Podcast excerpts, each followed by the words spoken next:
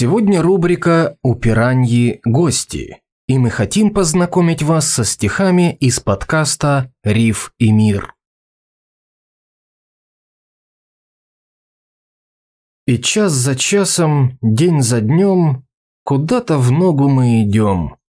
И все не с вами, но для вас, наш каждый день и каждый час. Душа вот только умирает, стихи перестаем читать. Высокий штиль не вдохновляет, куда приятней побеждать. Ну вот зачем все? Чего ради? Для вас? За них? Или просто так? Ради сверкающей награды? Или напротив, вместо благ?